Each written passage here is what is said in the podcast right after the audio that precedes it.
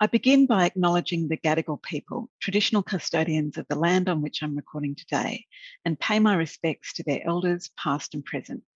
I extend that respect to Aboriginal and Torres Strait Islander peoples listening today. Hi, everyone, and welcome back for the fourth episode of our Ashurst podcast series, Investigations Unpacked. I'm Rani John, a partner in Ashurst Dispute Resolution Group and co lead of our corporate crime practice.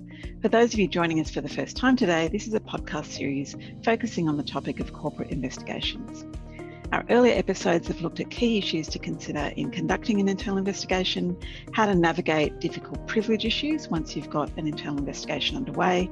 And we have also spoken with Kate Morgan, a senior barrister with extensive experience in white collar crime proceedings, about how to manage an internal investigation which might unearth potentially criminal conduct. Today, we'll be talking about the particular challenges that come with conducting investigations across multiple jurisdictions. And we're very lucky to have a guest who is very well placed to talk to us about some of those challenges. Alexander Dimitrenko is a partner in our Tokyo office. He's got over 15 years' experience in white collar defence, internal investigations, sanctions, and exports control work. He's also worked across several jurisdictions, including on investigations covering over a dozen countries. He's qualified to practice in England and Wales, New York, and Russia, and he's a registered foreign lawyer in Japan.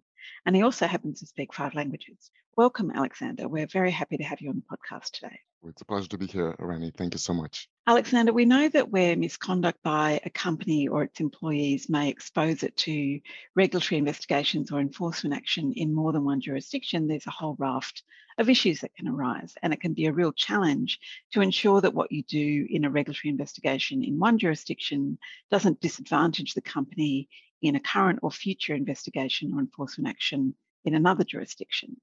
What do you see as some of the key considerations for companies when dealing with that kind of scenario? Thank you, Rani. Well, indeed, having a, a multi-jurisdictional investigation is always a difficulty in itself, and it's a headache for the client, um, and it's a challenge for lawyers. One of my recent examples, which I wanted to, to, share with you, involved UK, Vietnam, Singapore, BVI, and Australia. Thankfully for the client, uh, the regulatory component was only ultimately limited to a couple of jurisdictions, so it wasn't too too bad. Um, but it still requires a lot of work. And the as you as you have variety of countries, you have variety of legal regimes, and it does create challenges. So to answer your question, uh, I guess what I wanted to focus is three key areas for focus in when you have a multi-jurisdictional investigation. And they are privilege, first, second, data privacy protection, and third, and quite important, determining the relevant regulators. So allow me to start with first, privilege, and I appreciate I'm coming on the heels of your prior privilege discussion, but this is a bit of a different uh, topic here. We have um, the multi-jurisdictional component here. And as you know, and as listeners know, the privilege isn't the same everywhere. The privilege itself is a common law concept, so would be very familiar to those of us who are practicing in um, common law jurisdictions like Australia, like US, Canada, UK, etc. The privilege is not the same and doesn't even exist in countries where you, you have civil law jurisdiction. And, you know, there are many more of them. So if, if your instigation has you know a com combination of those common law and and and civil law countries then the privilege have to be assessed very carefully. And the reason for this is because you will inevitably have documents that, that may need to stay privileged such as legal advice particularly around the investigation itself or anything prior to investigation. And what what we're seeing in most recent times is you know the, the, the key the key advice i would say would be for the first one is look if you have those multi-jurisdictional uh, concerns let's make sure that we keep the privileged documents in the privileged jurisdictions that means that if you have a document in Australia, you don't want to be transferring it to another country for review purposes, etc. And this brings me to a topic where when we do investigations, we deal with a lot of electronic data. Yeah. So what we've seen as well is the electronic data may be stored in one place, maybe accessed in a third place, and then maybe reviewed during investigation in third jurisdiction. So you may have three jurisdictions, uh, access points or processing points for certain data, and those jurisdictions may or may not provide the privilege protections. Again, very importantly, at the very outset, to determine whether you have privilege protection, you have those documents, and keep it as safe as possible. The the second point, uh, Rani, and, and I think this is very relevant to the first point, is data protection and data transfer of documents. And I think this is quite important because once you think about moving documents around, the, the issue of data privacy comes into play because many, well, practically all of the major jurisdictions now have data privacy and data protection laws. Again, they will not be matched. So for instance, Korea has a very strong data protection laws. It will require the, the, the owner of the data to give you full consent. And frankly, it's, it's an important point as to how do we access even data uh, in the first place when we're dealing with data privacy issues. So for, for most jurisdictions and most investigations, as, as we represent the client, we would rely on internal rules and regulations that require, you know, the custodian of the data, uh, an employee, to surrender the data. But what happens if data is stored on a personal device? For instance, if person was using the, the chat application to talk to a client, to talk to a customer or, or, or lobbyist, yeah, can we access that? It's a big question. It does require consent from the individual to say yes, and obviously written consent. We they agreeing to providing such data. They agreeing to give you their personal device. They agreeing to give you the password to access the certain applications, maybe certain chats. Then and then it comes the burden on us and as investigators to ensure we're not accessing anything that's actually protected as you know personal or private. That is when we come to a point where we need to make sure our our search terms are structured in a way that is very tailored and we've been very careful how we do this.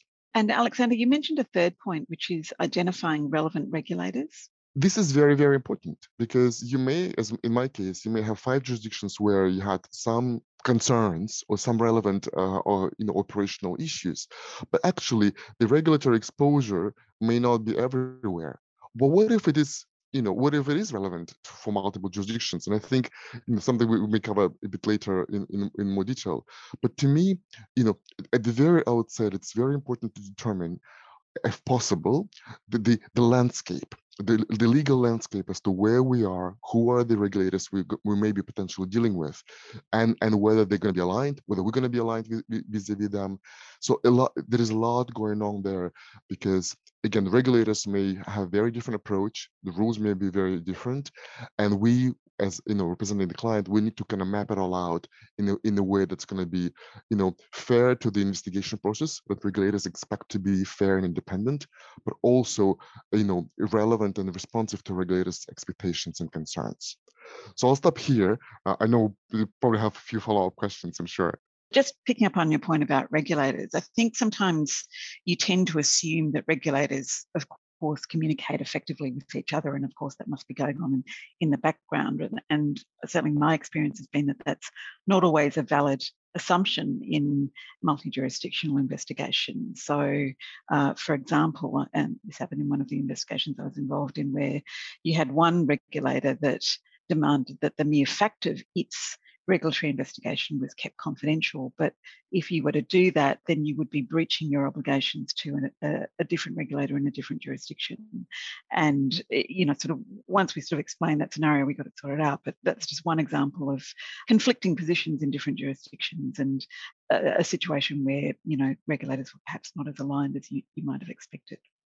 Moving on to um, the topic of privilege, which, which you touched on, and it's been some, something of a recurring theme in this series. So clearly the scope of privilege and when it can be claimed and uh, the documents over which can be claimed can differ quite substantially across jurisdictions, as, as, you've pointed out. But you can imagine a scenario where, for example, you've got documents that might be protected by privilege or would be ordinarily protected by privilege in one jurisdiction, but they're being required to be produced in a different jurisdiction, which either doesn't recognise privilege as a concept, as you've touched on, or has a more limited conception of privilege than jurisdiction number one? And what is then the implication of producing that document in jurisdiction number two, where it's not protected? Does that then affect your privilege claim in jurisdiction number one? And you know that's obviously a very challenging situation for the privilege holder. Have you seen circumstances like that arise in, in the work that you've done? Well, you're correct, uh, uh, Rani. I think it, it, is a very different uh, proposition, and the the mismatch of privilege regimes uh, may be utilized by the regulators. And actually, I think in the past, when the regulators were less aligned, I would say, you know, you, you would have seen a bit more. In recent years, you see a, a little bit more of alignment between reg regulators and appreciation that, um, you know, the, the rules have to be followed and, you know, the protections have to be extended beyond the borders of certain country. But to, to pick up on your point, really, you know, the privilege itself is, is critical, especially for the work we do as, as, as, as counsel, because we will be providing updates, reports, um, you know, uh, all sorts of analysis to the client that, that may lead to client's decisions as well as advice, ultimately, to uh, self-report or not self-report, interim analysis, which may or may not be correct at the end of the day. You know, all of that uh, is that that's the whole reason of privilege. Yeah, we want to be able to have um, fully proper and honest conversation with the client. What happens is, particularly in investigative context, is not only that the rules are all over the world map in terms of the actual privilege protections, but but but even US that has the, you know, I would say, you know, as a US lawyer, we, we kind of rely on privilege quite extensively because we do have quite extensive privilege protections. But UK, for instance, has moved away from that uh, really broad coverage of investigation privilege and uh, and and there may be mismatch. You know there, there, there, were cases litigated in in the uk where you know the uk regulators were demanding some documents to be privileged and and, were provided and were utilized in the um, you know enforcement proceedings. To, to your to your point you know again if we have a mismatch in how the regulators react i think you know again there is appreciation much more from particularly US regulator that I've seen in the past that acknowledging, okay, when stand there are no, you know, protection, privilege protection in a jurisdiction. And I've seen, to be honest with you, cases where in in in some particularly tricky cases they have utilized like for instance with japan they have asked the regulators to maybe if they conduct a you know dawn raid and they and you know and they, they get some documents from legal department to potentially share them or share summaries of them i think we, we, we kind of not in that ball game anymore i think there's more appreciation from regulators that, that this has to be you know respected. But uh, what, what I wanted to mention to clients now is when we deal with the documents internally and we share them you know within certain groups. What we really what you what you're really asking rani is you know by by, producing document in one jurisdiction because we're legally obliged to do so or, we, or there was a raid where document was taken away are we waiving the privilege in another jurisdiction?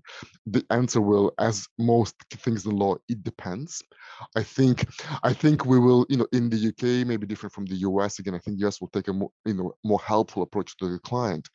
But it won't be helpful, Rani, if what I've seen happened in the past was where some of the documentation relating to investigation process or some of the interim results were shared by the client internally with larger groups. So the you know the email was sent saying, "Oh, for lessons learned or background purposes," and the email went to the people who weren't really part of the investigation.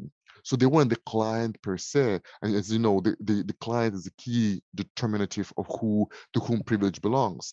So you if that's one thing where I have seen a bit of a trouble where you say, look, guys, you've waived the privilege not because you've given document to the actual regulator, but because you've shared it with the entire risk department of 400 people and said, look, don't do this again but actually by by, by sharing that you've waived the privilege um you know and then it would be difficult to rely on it so moving on to a, a slightly different topic, which is the need to balance a range of considerations in, in the course of an investigation. And of course, this isn't necessarily unique to multi-jurisdictional investigations, but it can perhaps, that kind of investigation can add another dimension to this. And so you've got, on the one hand, your sort of legal risks uh, coming out of the conduct that is being investigated, um, you know, sort of exposure to sanctions or fines or what have you. And then you've got exposure to reputational risk, and that, uh, if not mitigated, can also be damaging to, to, to the client's business, uh, and the need to work cooperatively with uh, the regulator or with multiple regulators, as the case may be. And sometimes being cooperative with a regulator in one jurisdiction may jeopardize the ability to effectively defend an action in another jurisdiction. And sort of getting that balance right between cooperating as you think uh, is is warranted with a regulator and, and but also sort of preserving your legal rights somewhere else. I wondered if you could um, provide some comments on how do you think a company can best balance uh, those competing or potentially competing considerations? Rani, you're absolutely right. I mean, this is a very difficult question. You know, you if you're facing multiple regulators, your ideal position is that they're all aligned and you're aligned vis-a-vis them. We we don't live in an in an ideal world, obviously. So in many uh, cases, you may indeed have regulators moving at different speeds uh, having different agenda. Uh, and remember, um, in a way, the enforcement action is like a pie. You know, you know, there's a certain amount of money that the regulators can get from you. Maybe they think in their budgeting, and that that it will be competing with other regulators. Yeah. So the ideal scenario is a joint settlement. Uh, with all relevant regulators, so at least the, the major ones. And we've seen this more and more recently. I think in the last three, four years, you would have seen, particularly US, I would say being fairly generous in a sense, you know, combining their uh, actions with the UK, with Brazil, with some of the Asian countries. You know, it, it has happened what happens less is and again the regulators maybe in in you know if you have an action against uh, a company that in, under fcpa and the misconduct took place in russia or china yeah you know you may settle with the U- us regulator and potentially i don't know uk or someone else where there is a jurisdiction but i i think in particularly current environment may be difficult because geopolitical contexts may not align the Chinese or Russian regulators with the US or UK regulators. It's would be difficult to see that happening. And then the, you know, whether you have those domestic jurisdictions coming on the heels of those, you know, you know, the US or UK or others, th- that that's not, um, it hasn't happened. The other point that hasn't happened is, you know, we're in Asia, and a lot of regulators here are still learning about the enforcement actions. They're still implementing the laws. They may not have had those major experiences in the past, and they may see the news coming out of, you know, I don't know, Malaysia, Indonesia, that there is big US US action against companies doing misconduct on the ground here in Asia, they may use that, as you mentioned, as a follow up and then start their own action. Again, ideal, it's not, not ideal for the client, but something to, to bear in mind. And what I would call is, I think you mentioned this as well, is it's a balancing act.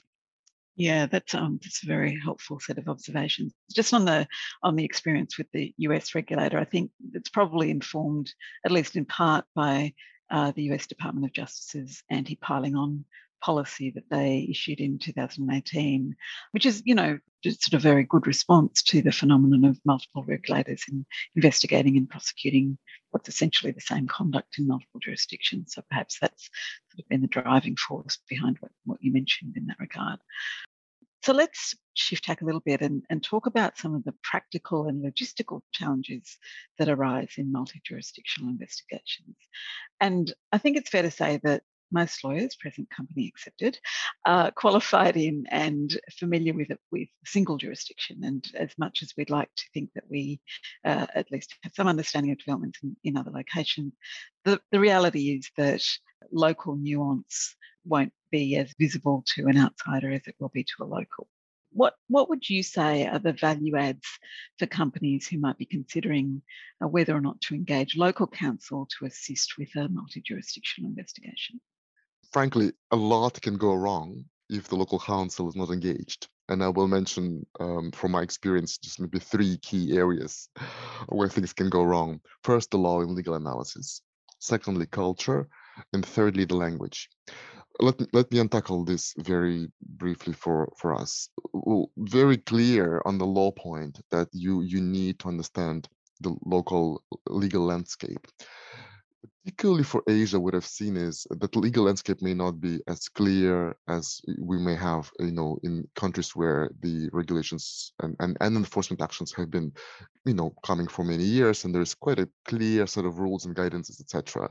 So you may need to understand the law, but also the, the regulatory approach, the trends, as well as the, you know, the industry standards. You know, I've had cases where uh, it wasn't just the law, where client was exposed to some um, industry standards, you know, let's say in accounting world. Uh, they had to be taken into account. It's not something that lead counsel sitting in in another jurisdiction will appreciate it will, will know. So to me it's like a no-brainer. You need to have proper legal analysis from domestic jurisdiction because you you need to follow the rules as we discussed before the actual the, the instigation process followed by local rules data privacy you know protections etc as well as the application of law and ultimately you may actually have the exposure to local regulator. So that's a no-brainer, I would say. The second point is culture.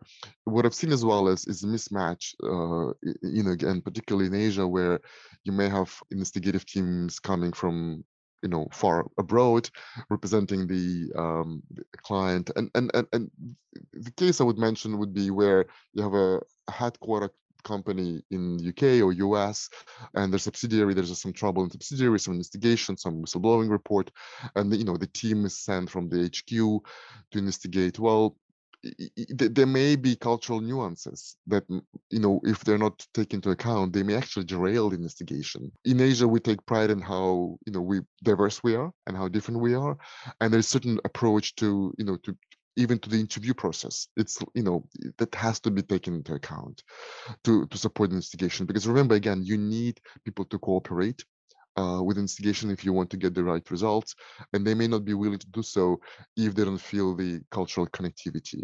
And that brings me to the last point that i wanted to mention is language I've seen one investigation where an attempt for by the English-speaking lawyers who were running the investigation to understand the landscape of what's you know of the, all of the relevant documentation was to translate all of the documents from a foreign language into English and then you know reviewed by the English speakers.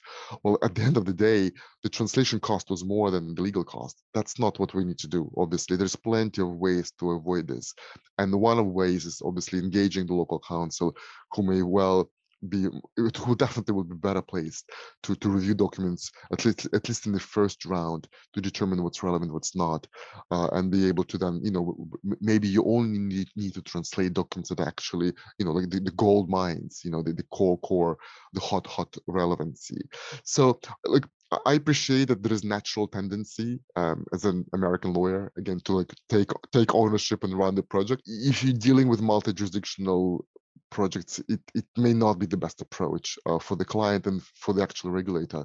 So I would definitely recommend ensuring uh, liaising and advising and, and working with local counsel, but particularly in places like Asia. Thanks, Alexander. I think I can one up you on the on the translation story, which is I, I once witnessed an attempt to deal with foreign language content using Google Translate, which was not uh, not a good idea at all. Um, let's um talk about sort of how legal teams in multiple jurisdictions can collaborate effectively. And obviously, that's uh, particularly you do have team members uh, sort of based in different jurisdictions, it's obviously important to work together effectively. Have you encountered any particular ways of working or forms of collaboration that, that you thought uh, were particularly effective?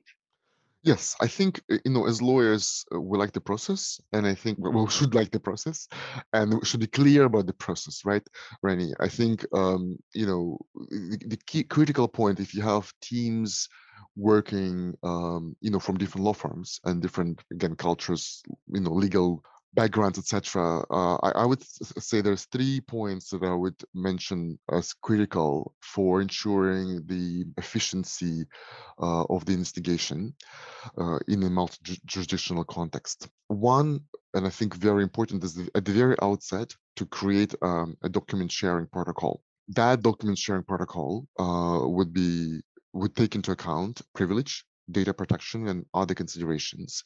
And it is very important because it's it kind of lays out lays out the rules of the game between between different um, players. Because again, they may be competing slightly competing uh, um, you know investigative you know, priorities uh, in one of my examples where again we were helping the, the headquarters to investigate one of the subsidiaries in Asia, um, the local team really wanted to engage in certain counsel, uh, and that was allowed. But again, in that context, we had to make sure that the local counsel wasn't too tightly aligned with the local team because again the investigation had to be neutral etc so the, the, the one of the ways to ensure this is the second point that i wanted to make uh, is the regular uh, typically weekly team calls.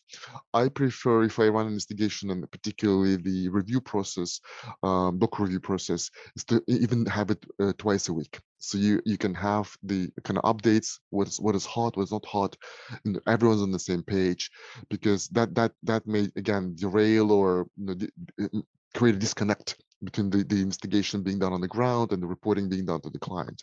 And that's the third point i wanted to mention is it is important for from the local counsel perspective to be involved in the reporting to client, they need to understand what's the kind of what are the concerns, what is the big picture items, because it's very easy for them to dig into documents, kind of find out what they think might be relevant, not relevant, hot, not hot.